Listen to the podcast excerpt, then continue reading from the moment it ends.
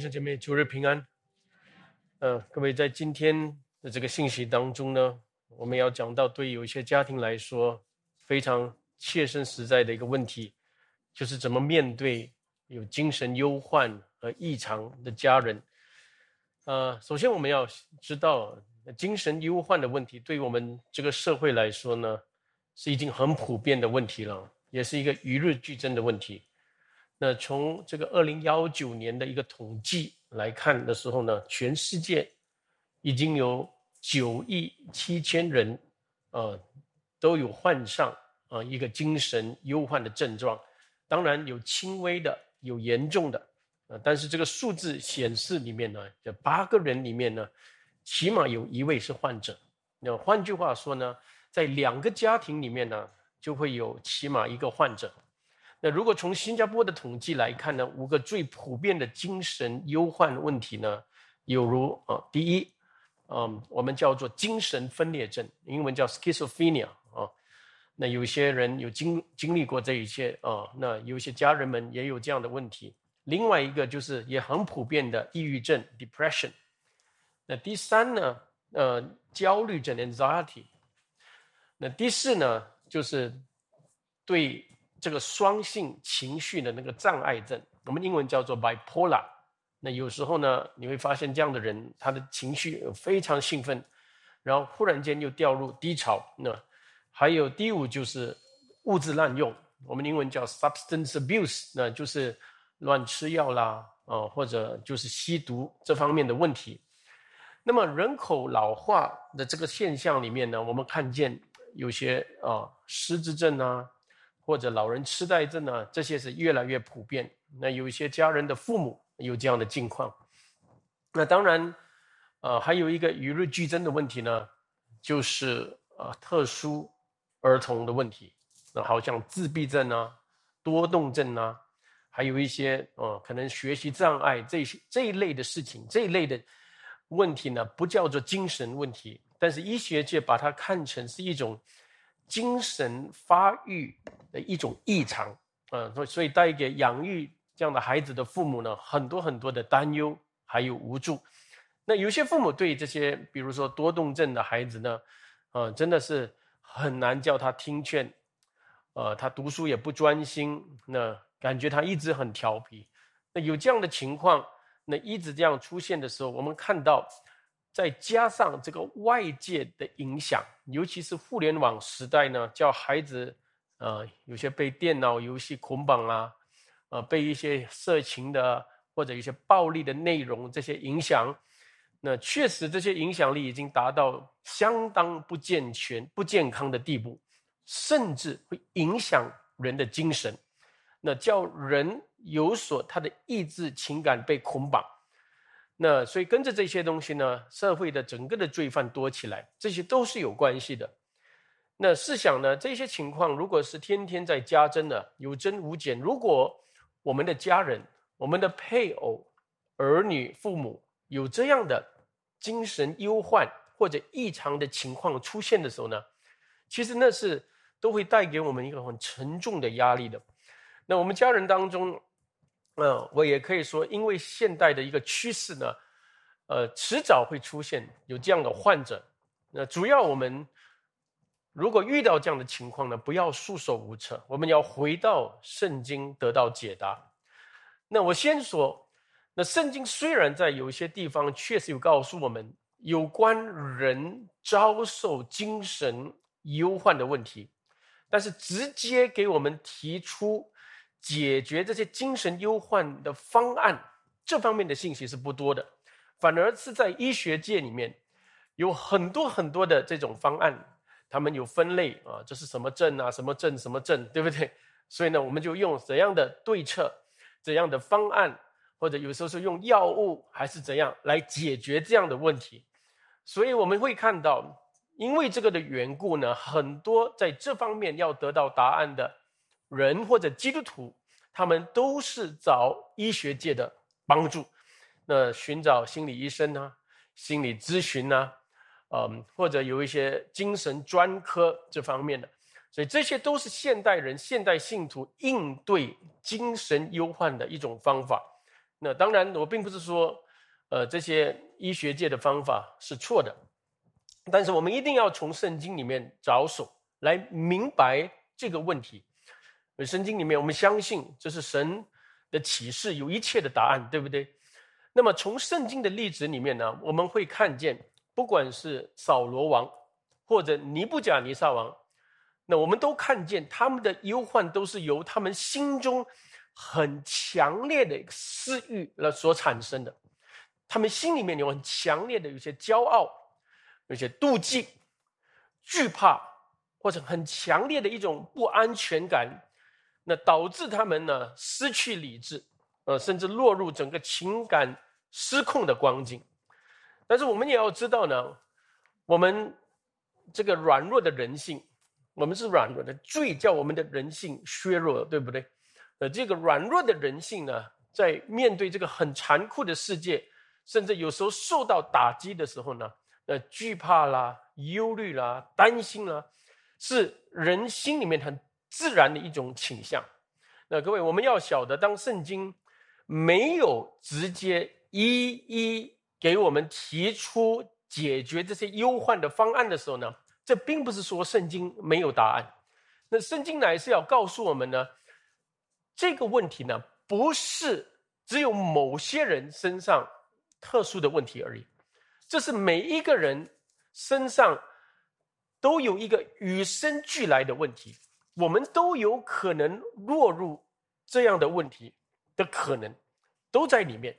嗯，因为各位，我们要先明白，我们这离开神的一个罪人，我们都在精神方面呢，我们有不健全之处的。可能每个人呢，在面对的精神的压力跟忧患的情况呢，有深浅之别。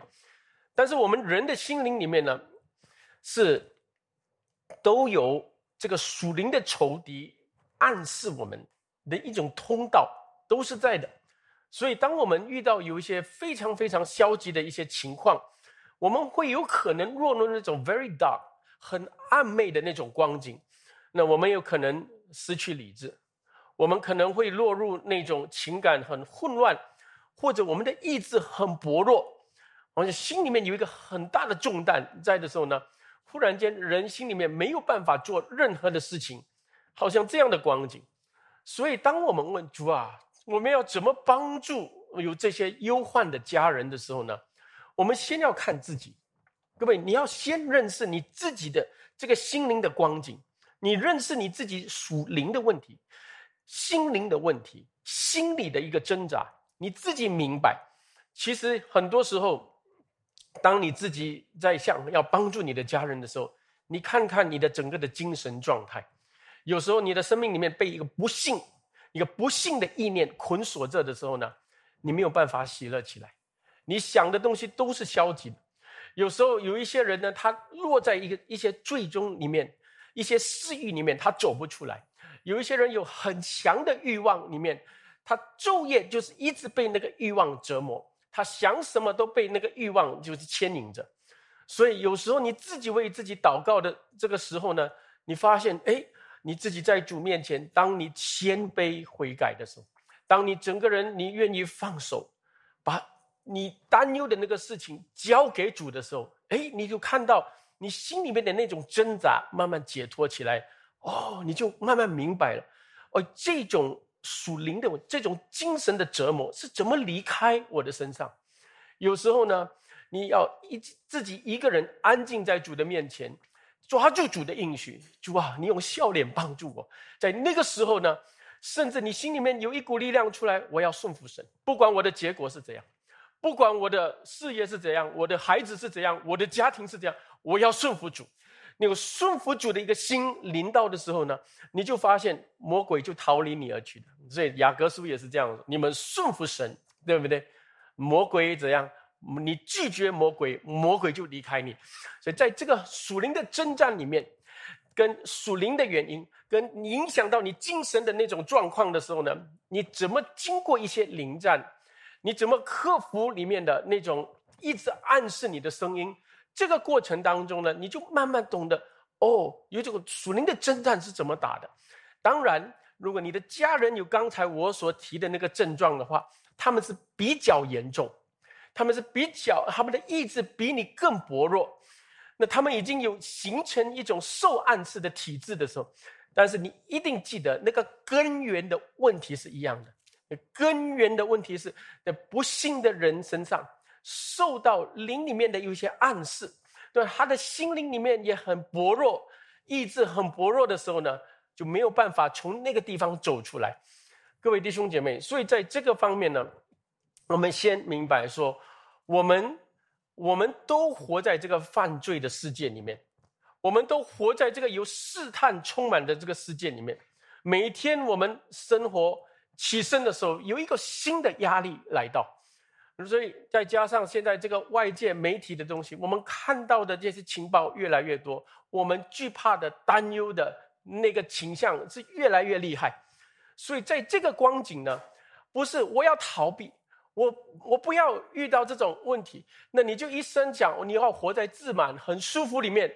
忽然间有一天，你的家人其中一个不不正常了，被这些忧患打击的时候，哇，你晴天霹雳，对不对？所以，我亲爱的弟兄姐妹，不在于你能够逃避这个问题，乃在于你怎么依靠主。重点在这个地方，你依靠主多少，你的心灵，你依靠心中的主多少。像大卫所讲的，求主赐乐意的灵扶持我，扶持我。外界的压力很大，外界的试探很多，但是主扶持我的灵，叫我能够站立得住，叫我能够不因这些东西来软弱，反而刚强起来。各位，这这些都是我们要回到圣经里面来多思想。然后呢，我们自己本身的坚强起来之后呢，我们才能够帮助我们旁边的人。我们一起看一处的经文好吗？我们都翻开马可福音，马可福音第九章。各位，马可福音九章这个故事里面呢，各位，我相信很多人读过十五节。我们先翻到十五节。那在这个地方讲到一个孩子，他被鬼附，然后他的父亲把他。带到主的面前，各位，呃，我用这处经文，并不是说精神忧患都是与人被鬼附有关系啊，不是，我们不能这么笼统的，呃，领悟出这样的连接。但是精神忧患确实是显示我们的灵魂呢，有一个很严重的软弱，有很严重的无能，甚至会失控。所以，当我们这样的。我们的家人遇到这样的问题的时候，我们应要怎么来到主前？那我选这处经文的理由是在在这边。我们一起看九章十五节。那九章十五节，马可福音，众人一见耶稣，都甚稀奇，就跑上去问他安。耶稣问他们说：“你们和他们辩论的是什么呢？”那时候门徒跟文士之间辩论。哦，那众人中有一个人回答说：“夫子。”我带了我的儿子到你这里来，他被哑巴鬼附着，无论在哪里，鬼捉弄他，把他摔倒，他就口中流沫，咬牙切齿，身体枯干，所以可见他是完全失控的一个光景。每当一个人他的他失控的时候，你知道他的理智已经不清晰，他的情感已经混乱了，对不对？所以他的意志根本没有办法控制自己的那种光景，所以我请过你的门徒把鬼赶出去，他们确实不能。那耶稣说：“唉，不幸的时代。”那他到底讲谁不幸？然后再等一下我们再多讲。我在你们这里要到几时呢？我忍耐你们要到几时呢？把他带到我这里来吧，各位。我们主耶稣讲这句话的意思。就是告诉我们，不是说这个世界不会有问题，不是这个世界不会有苦难，不是讲这个。耶稣叹气是什么？为什么你们在这些种种的问题里面，你们一直挣扎，一直走圆圈？你们为什么不要来到全能的神面前，来得医治，来得释放？为什么你们一直参考很多的方法？是很多的，甚至这个世界的方法，很神秘的方法，各种各样的方法。你们来到主前，那第二十节，他们就带了他来。他一见耶稣，鬼便叫他重重的抽风倒在地上，翻来覆去，口中流沫。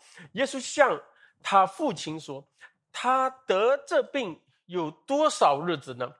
啊，那耶稣问了一个问题，他就说回答说：“从小的时候，从小的时候。”所以呢，可见他是受折磨很多很多年。那鬼屡次把他扔在火里、水里，要灭他。呃，你若能做什么？求你怜悯我们，帮助我们。所以呢，在这里我们会知道，有很多次呢，这个孩子是有差一点丧命的，但是为什么没有丧命？因为主保守。我们一定要明白哈，呃，所以虽然我们的家人不是被鬼附，但是你要知道，我们的家人有这么严重的忧患的问题，但是他的生命被守着，保守着。为什么？这神在保守他。让你有机会把他带到神的面前，所以他说：“你若能做什么，求你怜悯我们，帮助我们。”非常的无助，对不对？呃，你若能呃，其实原文是耶稣这样回答说：“哈，什么意思啊？你若能呃，耶稣说：“你若能信，在信的人凡事都能。”我们在一起二十三节一起读，耶稣对他说：“你若能信。”在信的人，凡事都能。二十四节更重要。孩子的父亲立时喊着说：“一起读，我信，但我信不足，求主帮助。”各位，我们在这里要讲到家人在帮助精神忧患者的时候，他们在主面前当有的一个信心。其实，往往我们不幸与无助的那种光景啊。会导致我们这样的家人呢陷入更糟糕的光景。我可以这样说：家人往往给精神忧患者最大的帮助，但是也是给他们最大的伤害。往往呢，家庭成员呢无法承受照顾精神病病患者的他们的的这些问题，啊，没有办法一直满足他们的需求，所以自己本身呢就落入了有一些。担忧、苦读或者绝望里面，呃，那么他们的生命的状态，如果是这样的话，他们不能带给这些精神忧患者益处的，呃，反而他们带给他们很多很多消极的一个反应，那造成他们的情况会越来越严重。那我们在帮助这些忧患者的家人们呢，大前提是把他们带到主前。让他们能够将自己的问题、忧虑也卸给主，所以不是各位，我们不要加重。我们本身是一个帮助者，我们是一个桥梁，不是我们自己要担保他会好起来。你们明白吗？他是已经要交给主，让主自己做的。但是你呢，自己的着急、自己的担忧会加重他的病情，所以各位。弟兄姐妹，呃，我是看很多忧患者呢，抑郁症也好啊，精神分裂症这些，那家人们呢，给他们很多批评啦、苛刻的话啦、讽刺的话、压迫的话，其实真的叫他们更严重。所以主主这里说什么？哎，不幸的时代，不幸的时代。主耶稣讲谁？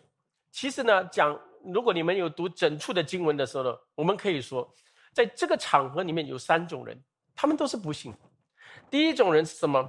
就是只有在批评或者在辩论的那些文士们，嗯，哎呀，为什么医不了啊？你看，为什么你的门徒医不了他们啊？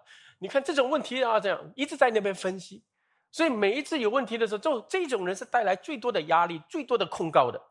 所以你会发现，精神忧患者的家人，如果你像文士这样的话，啊，为什么还有这样的问题啊？什么什么这样的，给他很多的问题。加重他的问题。第二种呢，第二种人是绝望的父亲，这父亲非常的绝望，他越爱他的孩子，他越绝望。然后第三呢，就是没有答案的门徒。那门徒虽然在跟从耶稣，但是在这个很奇特的例子里面呢，主要显示给他们说，这样这类的鬼要怎样才能赶出来，这是过后主教导他们的事情。但是在这个时候呢，他们自己也没有答案。也尤其是我们在面对属灵的事情，还有人精神的问题的事情，我们没有一个人有一个绝对的答案的，对不对？所以在这个方面，我们是要祷告，依靠主，然后在那个过程当中，主帮助我们，呃，怎么走出来的。所以呢，没有一个人说你用这样的方案一定解决，对不对？有这样的人说的话呢，他是很骄傲的，对不对？他以为他是神嘛，对吗？所以呢，这门徒在这样的过程当中，他们好像没有办法马上解决这个问题的时候呢，他们也好像很无助。这也是一种不幸啊，也是一种骄傲啊！你不要以为说你有什么方案能够这样解决，给人按手一下他就好啊。所以有时候我们也会犯这种错误的。呃，那各位在这里我们会看到一样东西：主耶稣有没有医治这个人？有，对不对？那他为什么医治？他在医治他之前，他先跟父亲对话，有没有？所以我可以跟各位说，我们的主是听。这个父亲的恳求，呃，怜悯这个孩子的，呃，各位注意听这句话啊，呃，所以当然每一个经文不能这样直接连接，但是有一些原则你会看得到，父亲他主耶稣是听父亲的恳求来医治这个孩子，所以即便我们身为家人的在这种情况，我们感觉到很无助，但是如果我们的心是愿意把忧患者带到主前，然后。与他一同依靠主，那是这个家人得医治的开始。阿门。啊，这个大原则先各位先明白。然后呢，各位，那我们现在把这个精神忧患者带到主前，他是完全不能的、无助的，他是混乱的。那么他到主前的，叫他祷告，他也不能；跟他讲什么，他也不听。呃，很多很多这样的情况，对不对？那他一直重复的有一些软弱、一些异常的表现一直出现，各位，那我们怎么怎么看待这个事情？我们要跟他相处的时候，到底他几时还会好？我们一直关注这个就不对了。你要知道呢，当你把他带到主前的时候，主的能力是一直在影响他，主的能力是一直在医治他，但是透过谁？透过谁？透过你了啊！透过你这个爱他的父亲也好，母亲也好，孩子也好，配偶也好，对不对？爱他的，所以你的生命是很重要的。你的生命，所以有时家人当中有忧患者的时候呢，我们常常会犯的错是，我们先去找很多的方案，但是我们一定明白说，这个精神问题呢是离不开属灵的因素的。我讲属灵的因素，就是跟人的心灵。人的灵魂有关系的，呃，跟他看到的、听到的有一些实况，哎，他看不到有一些实况，听不到有一些实况，跟正常人看的、听的是不一样，对不对？所以你呢，要成为他蒙恩的眼睛，你要成为他蒙恩的耳朵，你要成为他蒙恩的感受，你你是他的环境，因为。现在他失常的时候呢，他只有看到的是你，他只有听到的是你跟他说的话，他感觉到的爱是从你来的，所以从他看到、听到的他的环境呢，才能够进去他心灵里面的东西。所以你的生命是很重要的，你的生命软弱、苦毒哦，常常担忧，常常会埋怨的时候呢，你会加重他的病，那仇敌一定透过你来加重他的病，对不对？所以你一定记得，你要帮助你所爱的这个忧患者的时候，你的生命很重要。我给各位看一处经文，我们翻到萨萨摩尔记上，萨摩尔记上十六章，呃，萨摩尔记上 First Samuel 十六章，我们相我相信各位也读过，这个是有关呃大卫他怎么服侍这个扫罗的事情啊。那各位在我们还没有。要采纳药物啊，或者有一些疗法 （therapy） 之前啊，我们先明白说，therapy 跟药物这是一个外在用在他身上的东西，但是进去他的眼睛、耳朵感受，进到他的心灵里面的那个，才是真正医治他的。所以这个里面一定要带有神的能力。那你是认识主的，神的能力一定透过你会临到。嗯他的身，他的心灵啊，医治他。那第十六章，十六章十四节，十六章十四节呢？耶和华的灵离开扫罗，有恶魔从耶和华那里来搅乱他啊。那我们都知道哈，呃，这个不是神故意折磨他的，因为这是整个扫罗的生命的光景啊，已经是给魔鬼很大的通道的，所以神许可啊这样的事情，所以呢，这个灵折磨他，可能叫他非常的不安、惧怕、抑郁，甚至可能听到声音还是什么，我们不知道。但是这里说这个恶魔折磨他，对，这个被精神折磨的时候是很痛苦的。你身体不舒服，脚痛手痛，这是一下子这个精神折磨是二十四小时在那个地方啊，叫你没有歇息，没有安息，活在恐慌里面的那种光景啊。扫罗的臣仆对他说：“现在有恶魔从神那里来搅乱你，我们的主可以吩咐面前的臣仆找一个善于弹琴的来，等神那里来的恶魔临到你身上的时候。”他就使他用手弹琴，你就好了。那扫罗对仆人说：“你们可以为我找一个善于弹琴，带到我这里来。”各位找到谁啊？我们都在找到大卫了，对不对？所以大卫二十一节，大卫到了到了扫罗那里，二十一节就侍立在扫罗面前。那扫罗甚喜爱他，他就做了扫罗拿兵器的人。那然后第二十三节。从神那里来的恶魔临到扫罗身上的时候，大卫就拿琴，用手而弹，那扫罗便舒舒畅爽快，恶魔离了他啊！很多人就是看到这这一幕的时候呢，哦，我们要释放意志，一定要有音乐啊，啊，我们要玩一些音乐，玩不对的音乐，恶魔更多啊。那个，所以呢，你们要明白啊，啊，不是把人弄到昏昏沉沉的这个东西。我现在跟各位说，这个心理医治的东西呢，因为精神病呢，原原是来自这人心灵里面的病，所以这是牵扯到人的心思意念，还有情感认知的因素，所以药物这方面的东西，只是管理这个病，manage 啊，管理管理那个病的功效，使患者稳定。但是真正的医治患者呢？我再强调是周边的人要成为他的眼睛、耳朵感应。那么在这里，我们看到恶魔临到扫罗身上的时候呢，他会弹琴。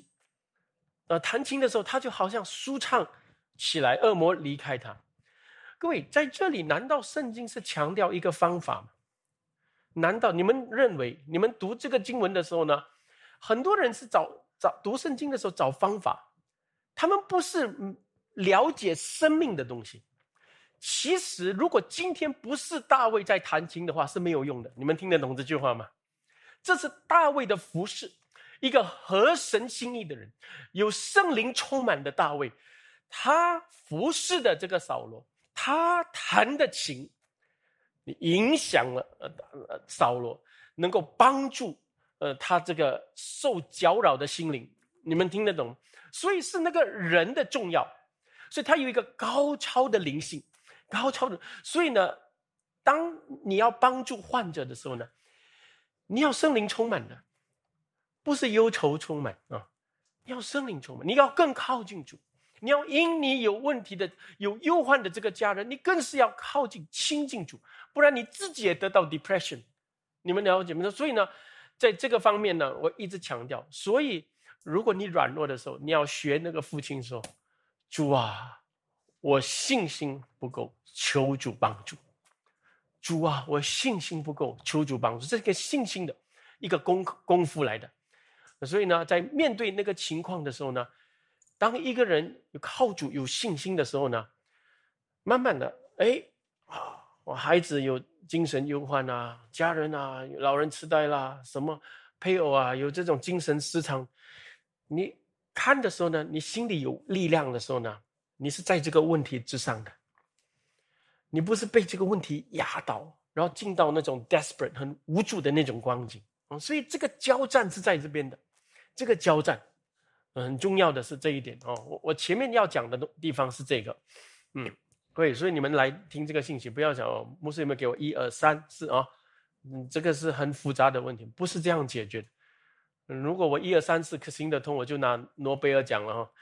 这个是这个是神的工作，隐藏起来，但是依靠他的、信靠他的人会用得到那个能力，自己懂得依靠神，也用在自己所爱的人的身上哦。那然后我现在嗯啊跟各位说，所以我我们帮助这些忧患者的时候呢，其实你心中的喜乐、平安、你的忍耐啊，这些都是圣灵的果子，这些都是无形当中啊。你借着信靠主而产生出来的那那种特性，啊，那跟你在一起的人能够感应得到啊，这个方面，啊，所以他们才会好起来的。那有时候呢，你孩子很不听话的时候呢，啊，你是非常有权柄的啊，不是忽然间发疯的。你有非常有权柄的时候呢，你跟他讲的话的时候，忽然间有力量。你们有没有发现？但是我们的问题是不能一直二十四小时保持这个光景，对不对？有时人累的时候呢，很多消极的话呢。有时候我早上起来搞得定孩子，晚上累的时候搞不定哦。有时候有一点这样，尤其你累的时候，很消极、很消极的那种想法就会出现。所以各位亲爱的弟兄姐妹，所以我们现在来问啊，家人在帮助精神忧患者呢，有一些方案呢，我给各位一些提示啊，一个方向。那么首先呢，因为现在我们已经来到第二十一世纪，二十二十一世纪，这个医学界呢已经发展到一个地步呢，所以呢，呃，找心理医生啊，这个服用药物这是很普遍的。所以在这个方面呢，我先说，为什么对我们这些真的要忠于圣经、翻开圣经的人，我们还是认为这医学的方法呢？是有欠缺的。那首先呢，我们要知道，到现在医学还是没有办法详细的理解精神病的起因啊。呃，到目前我们可以说，哦，精神病怎么来的呢？可能环境来的，可能基因来的，可能社会的因素造成。那这些或者这些问因素构成起来的一些理由，那造成一个人有精神有问题。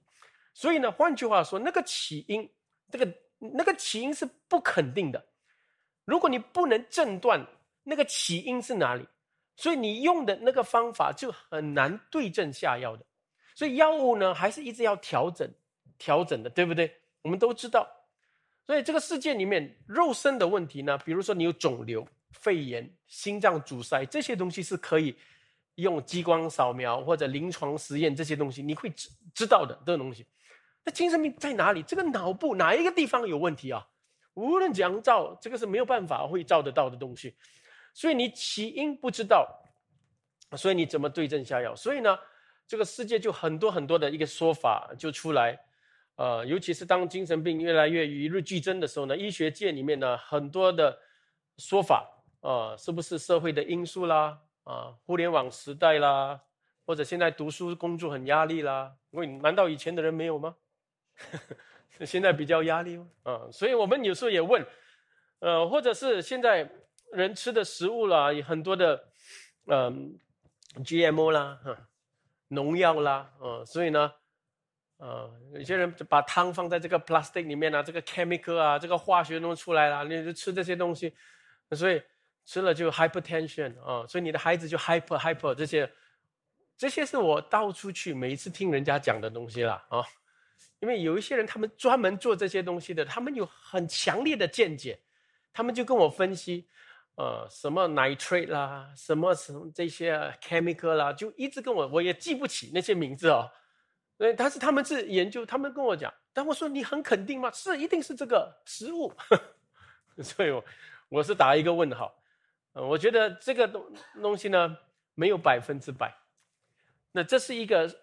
我只能说，按着神的话说，这危险的时代，越来越犯罪的时代，所以整个属灵的环境不好，所以一代一代啊，然后再加上那个外界的影响，我们看见的视觉、听觉的那个环境，很多有试探我们的，或者战争啊，叫我们惧怕的。有些人就听到这些外界里面很多的这个世界里面的新闻啊，经济的问题啊，自己就开始担心起来，啊，这些东西无形当中就信了，然后传给你的孩子啦，下一代人，所以下一代人一直在收这些情报那进去，所以这个起因不知道，所以你很难对症下药。第二呢，我可以说在精精神忧患与日俱增的时候呢，这个精神治疗是供不应求的。在新加坡的一个统计里面呢，十万个有精神忧患的人呢，只有八点三个心理医生。你们想想看，十万只有八点三个心理医生的话，你怎么能够一个人天天面对这样的人，然后给他们很个别的治疗法？所以呢，一定要有一个很 systematic 的普遍的治疗法呢，就是吃药了。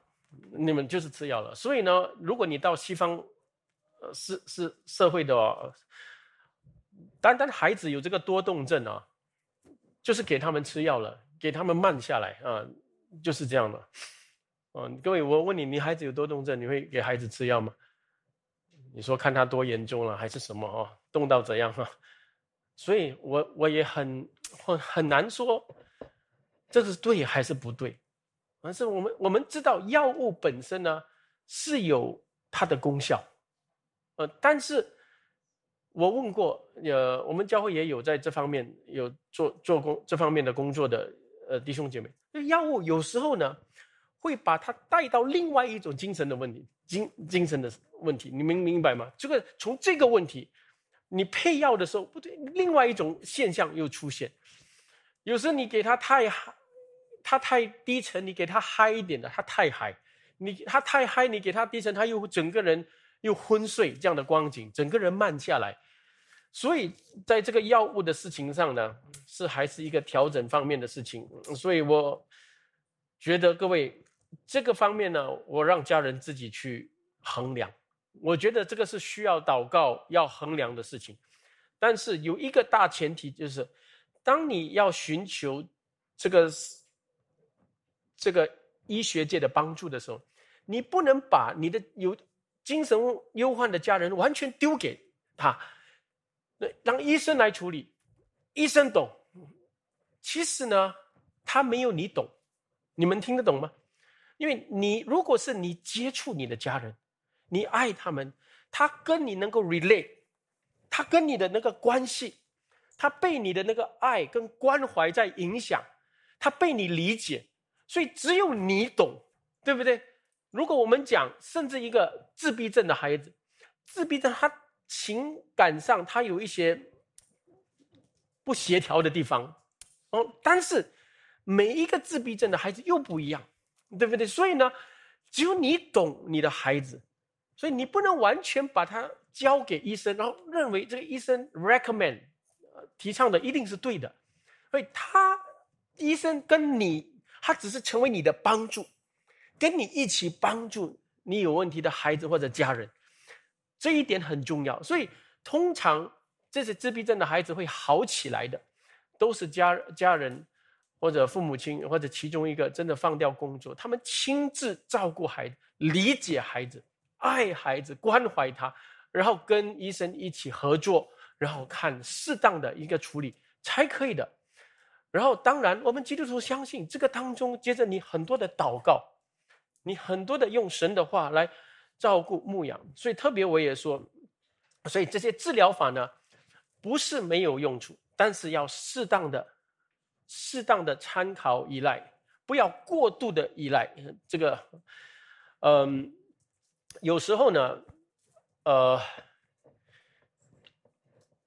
有一些情况，比如说啊。我们不要讲到精神忧患哦，我们也讲到好像有些异常的情况，对不对？我跟大家说，孩子有些现在越来越多，呃，自闭症的、多动症的这些，其实呢，比如说我们讲 ADHD 这个东西，其实越来越多哦。这个孩子方面，我我也看了这个研究报告，其实这个的是 ADHD 多动 （hyper attention deficit） 跟 hyperactive 哦，这个两个东西啊，一个是上学的时候。好像老师在讲什么，没有办法集中。另另外一个就是一直要动，好像坐不住，一直坐不住的那种光景。那这样的情况里面，其实这些是用一种评评估环节来测试的，并不是拿他的脑去照，噔出来这个人是 ADHD，不是啊，不是，是他有可能一系列五十个问题，他问你从小到大，这个人在家里跟在学校老师他是怎样怎样这样，然后呢，tick tick tick tick 哦，如果他过了一个 spectrum 哦，过了这个啊，他是有自闭症的啊，他不是，他是有这个多动症的啊，就马上认定他是这个，所以他就被 categorize 啊，就在这个的范围里面分类出来，他是有多动症。那其实这个是圣经没有给我们这种 categorization，对不对？圣经没有这样分类的，但是医学界的分类是越来越多，这就证明说这些问题是越来越复杂。然后人没有答案的时候，就越细的研究，越细的研究。但是人有这么多种，所以很难。所以在这个方面呢，呃，我大概跟各位说哈，那有如果你的孩子呢有这些。特殊情况呢，你不要忧伤，也不要晴天霹雳啊！这样，你要明白说，这个孩子是神给你的，一定有一个很特殊的计划在他身上。那他生命里面有一种潜能，是你跟他之间，你靠主跟他的一个帮助当中会发挥出来的。但是如果你你绝望的话，你没有办法发挥出来。我们讲特殊孩子 （special needs） 的意思，你们明白这个意思？special needs 的意思就是他是有一个特别的需要，需要一对一，所以我们才讲 special needs。好像一个老师能够一对十，但是他不可以，他要一对一，一对一的接触、理解，cater to his needs，对不对？所以呢，他才能够向你反映，他能够才能够做。做他当做的东西，所以这个叫 special needs 嘛，哦，这个你们了解吗？所以一个特别的孩子，有特别的一个情况，所以那个情况里面你怎么做？比如说一些多动症的孩子呢，你要给他一个时程表，然后呢，你不可以给他太空闲，你要把他带到一个纪律，纪律里面训练他的集中力，然后他的学习能力就会加强。你这种情况。然后呢，这个是一个 therapy 外面用的方法，但是，所以呢，这些方面是可以参考的，因为你让一个人镇定下来，让一个人 condition 他被塑造成 OK，我不能随便啊。如果你让他这样放着啊，然后他就越来越离谱，然后呢就会犯罪，这个罪犯就会出来。所以呢，你就会发现，但是如果你给他一个一个时辰表。然后不要给他太多空闲的时间，把他带入一种纪律哦。虽然我们的孩子没有被列入 ADHD，但是有时候呢，我们觉得哇很难处理的时候呢，也是一样的东西。所以圣经不是特别去分类这样的这样。然后呢，还有一样东西，每一个孩子呢，不管他是有怎样的特殊，他都是有罪的。你们一定记得，都是有罪，有罪性。罪性所产生的一个不良的一些行为，所以这个罪性的东西呢，也是应该要责备的，应该要对付的，不能说哦，他是特殊的孩子，我们应该要对他他特别多的怜悯，然后呢就不教他，然后就放着他这样纵容他，这个也不对的。所以我看现在的人好像拿不住，呃，到底要怜悯他，还是要指责他？嗯，不知道拿不住。其实我们一定回到圣经，问为什么圣经没有跟我们讲有多动症、有自闭症、有这个症、有那个症？因为人性还是一样的，人的罪还是一样的。这只是说他在精神方面有一些地方有一点失常，有一点异常，所以他需要多要怎样的接触，多要给他反复有一些话，多要给他一些规律。然后呢，在这个地方把这个你要给他的情报能够给他，你要给他的一些要求能够让他听得明白、听得清楚。然后人都是一样的，理智一明白，情感就会受所懂的东西理解。嗯，所以对不对？然后呢，意志就会跟随跟跟随着应该做的，他就去做。那这些方面呢，其实都是呃，我们如果对圣经里面。呃，有理解圣经怎么讲到人的灵魂、人的理智、情感、意志的东西呢？我们就会慢慢会说，其实呢，也不是太特别，也不是太特别，也是一样的只是多多要花时间精力要接触。如果你的孩子是一个特殊的孩子，或者你在面对一些有精神忧患的，你着急，你要快快叫他，你快点这样做。你没有耐心，你要快快要改他，叫他快快，你的你的这个 habit，你的体质改过来，然后这样做，你会发现你会失败，你会失败的，绝对不能快的，要慢。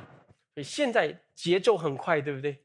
所以节奏很快就给他吃药，啊，什么东西都是快速要解决的东西。人的心灵里面有失常的时候呢，你一定要慢慢、慢慢的辅导，慢慢的教，慢慢的给他理解，慢慢的爱他。慢也是一种爱来的，你明白吗？慢是一种接触来的，你不愿意慢，你要快点看到果效，所以很多人就失败在这个地方了。OK，那这是一个很重要的，然后很重要是。精神忧患的家人呢，还是大前提，你要把他带到神前。换句话说，使他重生遇见神，重生遇见神。各位，哪怕一个人有精神失常啊，他是神所造的。精神失常不代表他的良心的功能没有了，良心的功能是能够分辨对错的。所以，一个智商无论怎样低。他情感表达有怎样的障碍的的人，他的生命里面其实还是对神有一个道德缺陷的，所以神向所有的人，不管是你有精神忧患没有精神忧患的，向所有的人要求你们都要悔改，要所有的人都要知罪，所以所有的人，不管你的精神状态是怎样，你会知罪的，你是有能够知罪的，你是能够悔改的。你们理解吗？所以很多啊，家人们有这些问题的时候，不管是老年人有老人痴呆啦，孩子呢就是有一点特殊了情况，父母就很少跟他们讲有关他们的罪的问题，有关他们要得到救恩的事情，很少讲这些东西。那只有要他好像呃乖乖听话啊。呃，生活当中呢，不要搞太多问题。那只有这样，其实不能的。你这样，你就是没有处理他属灵方面的一些一些问题。这属灵方面就是他对神之间的东西。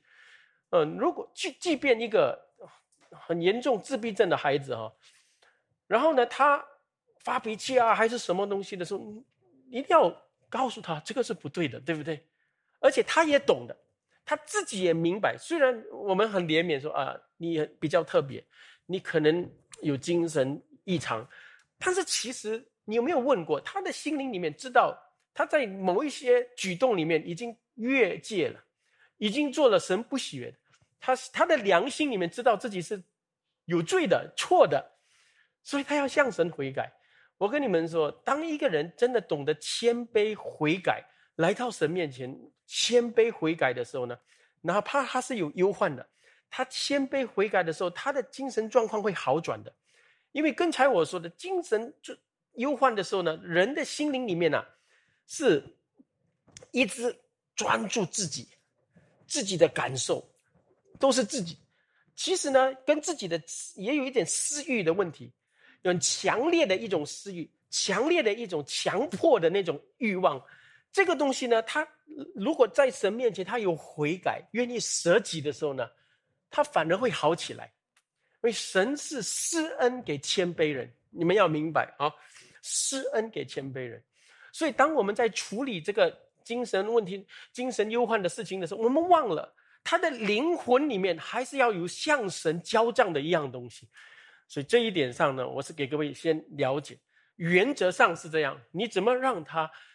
生活当中起居饮食能够正常，但是呢，也是要教导他有圣经的话，让他能够遇见神，来到神面前悔改，要懂得依靠主。这些东西都是我们越懂得把他带到神面前的时候呢，他就越越能够控制他自己的。所以我这么说好不好？呃，最后今天没有很多时间讲这个东西啊，其实这个是很难的课题来的哦，嗯。我我这样说吧哈，我们我在教会里面一直遇遇到人问我的一个问题就是，那基督徒呢，如果有精神忧患呢，是不是不荣耀主？哦，呃，对，有没有问过这个问题啊？嗯，以前二三十年前呢，我们在我在传统教会的时候呢，哇，教会里面好像有精神忧患的人的时候呢，好像就是常常被骂，好像这样啊。然后呢，牧牧师看他，就每次皱着眉头这样的，或者就是有一些就是哎呀，不要讲这个东西，不能讲，好像一个 taboo 哦。所以呢，我我们做基督徒的时候，就啊，这样的人在教会里面啊，好像啊，不知道他是排在哪里，在神的眼光、牧师的眼光、人的眼光到底是怎样啊？呃，所以后来我才知道说，很多基督徒呢，其实这个方面没有答案。他们也一直认为说啊，好像有精神有忧患的人或者信徒呢是不蒙恩的，因为圣经说你要常常喜乐嘛。为什么你一直忧郁？虽然你不遵照神的吩咐，那难道你要喜乐就能喜乐吗？对不对？所以也不能控制的嘛，对不对？或者也也有人说，基督已经叫我们呃为我们死，叫我们得胜有余了。啊，对，因着爱我们的主，我们已经得胜有余了。罗马书是这样讲。那为什么你没有得胜？为什么你还是被精神捆绑？对，为什么有这样的问题？各位，这个不是圣经的逻辑。如果我们这样想是错的。我问你，基督有没有得胜死亡？得胜了，为什么你还要死？会不会死？人人都有一死，死后就有审判，对不对？所以我们还是会面对肉身的死嘛。但是死亡永远的死已经得胜了，所以我们在基督里面已经得胜一切了，但是还可能会有病痛，还可能会有忧患，这是会有的。所以我们先理解这一块之后呢，然后我们就会知道说，我们把一个基督徒如果身上有一个精神忧患的问题，不管是 bipolar、schizophrenia 或者是抑郁症这些东西。你要把这个当做是一个心灵的软弱，一种软弱。我再讲一遍啊，把这个当做一种软弱，就好像保罗在哥林多后书十二章讲的，身上的一根刺，一种刺，好像有一些基督徒，他是一生跟这个东西搏斗，他还是继续来教会，但是这个忧患的光景。或者听到声音的那种光景，还是一直在，对不对？但是这是一根刺。那保罗怎么说呢？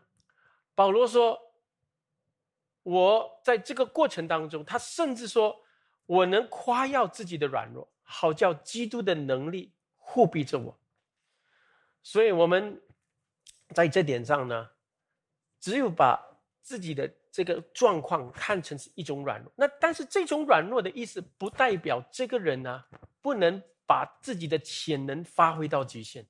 所以在整个教会界里面，有一个最著名的牧师哦，他是有精神忧患的，是谁？就是施布真牧师 Charles Spurgeon 哦。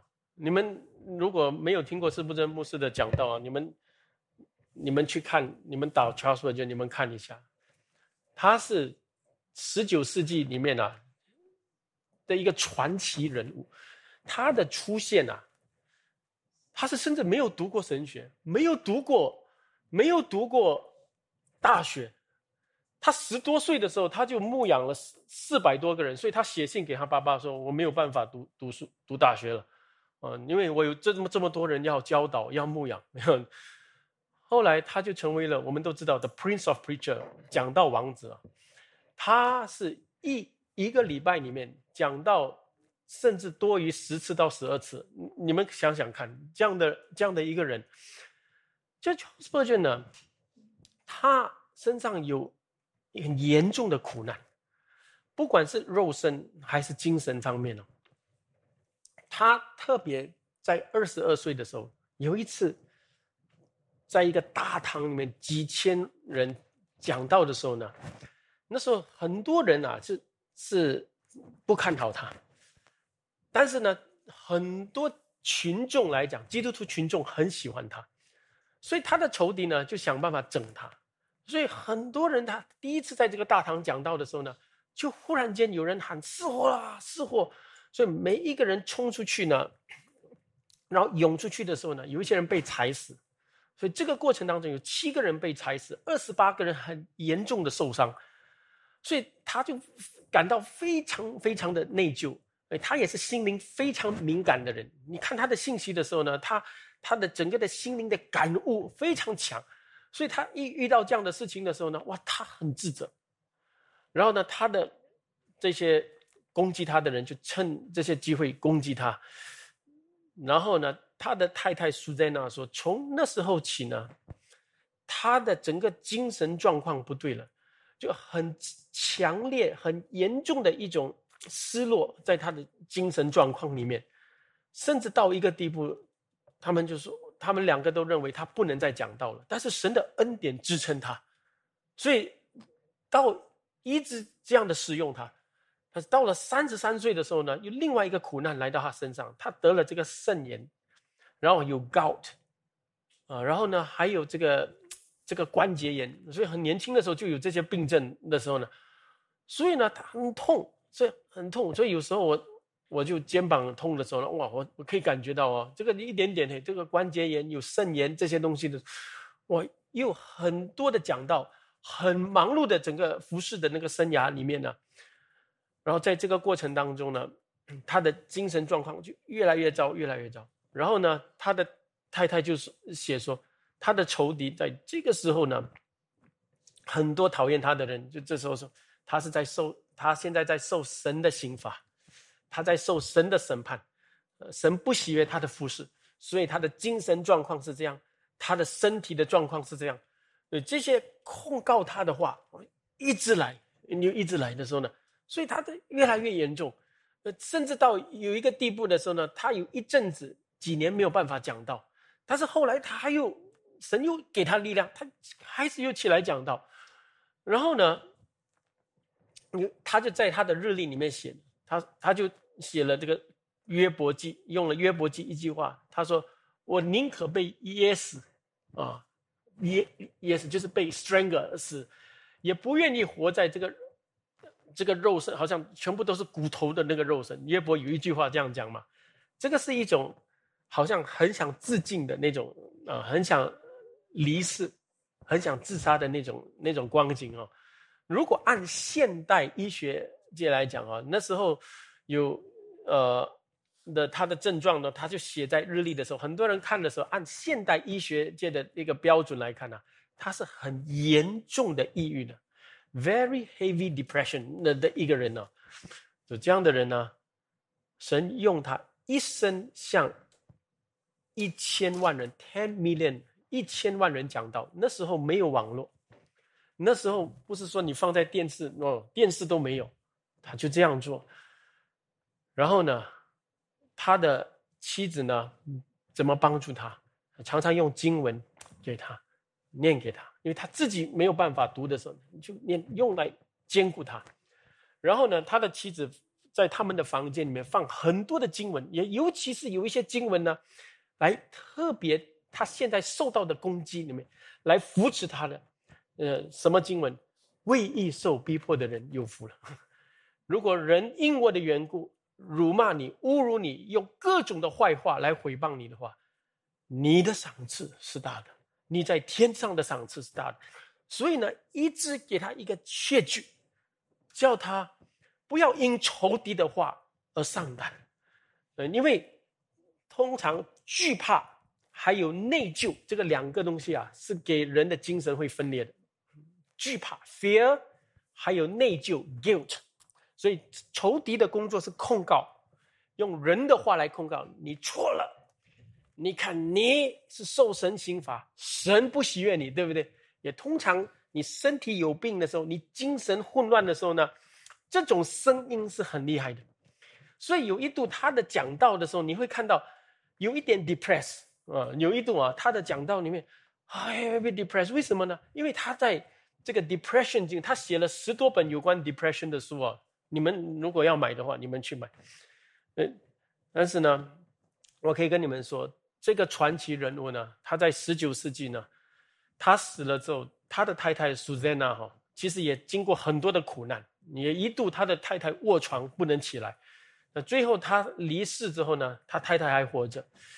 那看有些人就形容看过他们的人，他太太一脸皱纹的，知道他一生经历沧桑。然后他开太太开始了一个书籍基金会，把他的书他的制作，就是两两二十万本书分给了两万五千个牧师。那个时候，这个书免费的分出去，也建立了整个当时教会界里面，呃，能够带出能够忠于神的道。和很牢固的神学根基有建立起来，就接着四部真的书。所以现在你们在网站一打 Charles Spurgeon 的时候，你还会看到他的制作、他的讲道、他的书籍，到处都可以买。那十九世纪影响教会最厉害的，呃，的一个人物就是斯布真牧师。所以我每次听听他的讲道的时候，哎，我说这个人的讲道真的很特别。你一读的时候呢，你整个人就进去里面了。他的他的每一句话是，他是文学性很强，神学性又很牢固。但是没有读过神学的人，他把所有改革中的书几乎都读过的，这个很奇妙的一个人物哦。所以他一讲的时候呢，不是很死板的这样解经解经，不是，就一出经文里面的，呃，各角度应用思想确认，然后连接于人的心灵，然后人的实况。所以他是我的一个榜样呢。我在讲道的时候呢，每次我看这个人解经为什么是这样的，但是呢，他的解经的有些人就讲他随便解经，但是他的解经里面是一种创意，他是没有超出圣经的范围的总原则，在这个里面来带出神很恩高的话语，医治了很多很多人，所以他自己本身呢，就是。成为了一个这样的讲道人，所以呢，很多人要模仿他是模仿不了的，因为他有经过这样的苦难、这样的难处里面、这样的挣扎里面服侍主挤出来的那种信息。你们想想看，这何等有圣灵的大能！所以我们有时候啊，还真的是没有这样的人出现的时候呢，我们很多的服侍，我们的很多的讲道是很死板，我们以为就是照着读过神学这样这样来讲。然后呢？为什么越讲弟兄姐妹越枯干，越没有力量，越不能？对，其实呢，他的书你们可以的话，你们读一下。有一些学者研究他怎么写有关抑郁症的书的时候呢，他说很多一般的牧师呢，在帮助抑郁有问题的 depression 的的信徒的时候，一直在讲耶稣复活了，耶稣得胜了，一直讲这样的话，说要给我们希望，给我们希望，对不对？那斯布真牧师的方法呢，有一点不一样。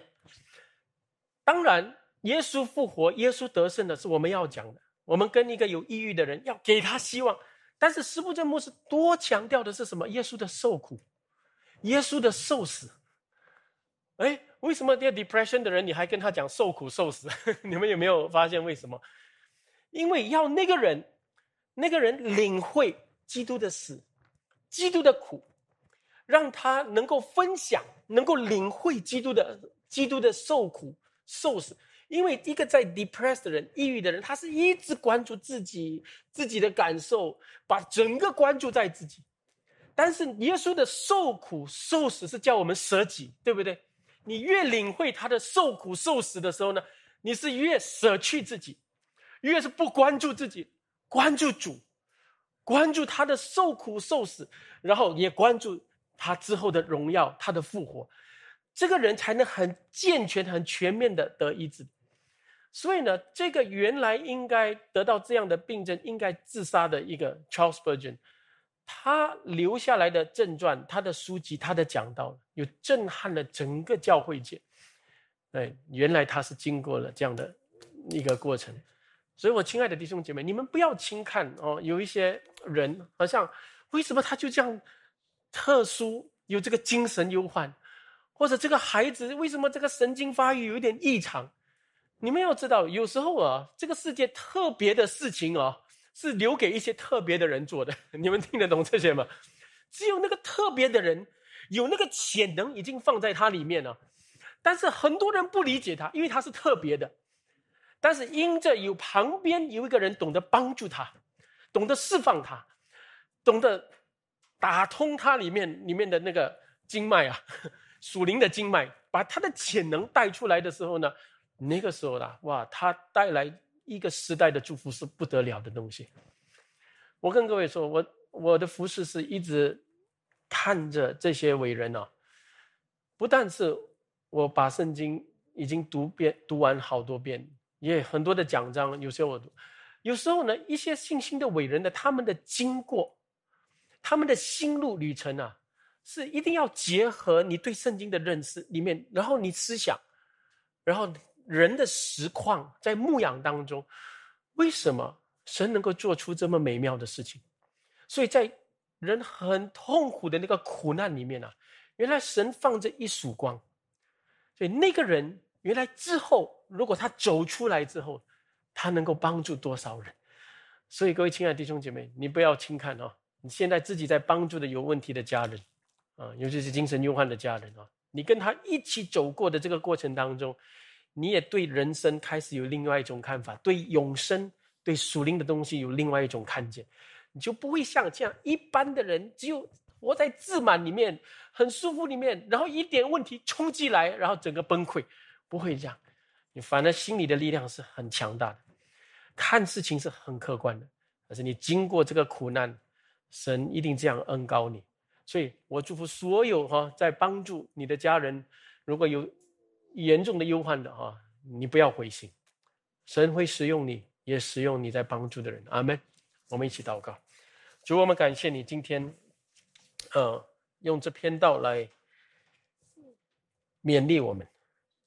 虽然这个精神方面的忧患的事情，哈，是一个谜，对现代人很多很多。呃，都没有这个答案。也在这个时代，我们看见，呃，在这个方面有问题的人都只寻找这个精神界方面给的方案的时候，主再次赐下你的话语，也主再次给我们看见有信心的伟人，哦，他们的经过，呃，所带来的一个恩惠，叫我们。幕后的人不因这些问题来绝望，反而因这些问题来看到希望。主，我们不管我们的家人，呃，有怎样的忧患，求主坚固我们的心，因为主是听我们的祷告，来帮助我们的家人的。所以求主也让我们弟兄姐妹在这个方面都能够刚强壮胆。我们活在这个危险的时代。主告诉我们要敬前度日。主不管我们遭遇怎样的事，你的应许告诉我们，你从不与我离开我们，你与我们同在，必定跟我们一起经过这个水深火热的一个情况。求主帮助众人，也兼顾众人的心，给我们看到希望，也让我们在这个方面今天有另一番的提升。感谢主，我们祷告，奉主耶稣基督的名，阿门。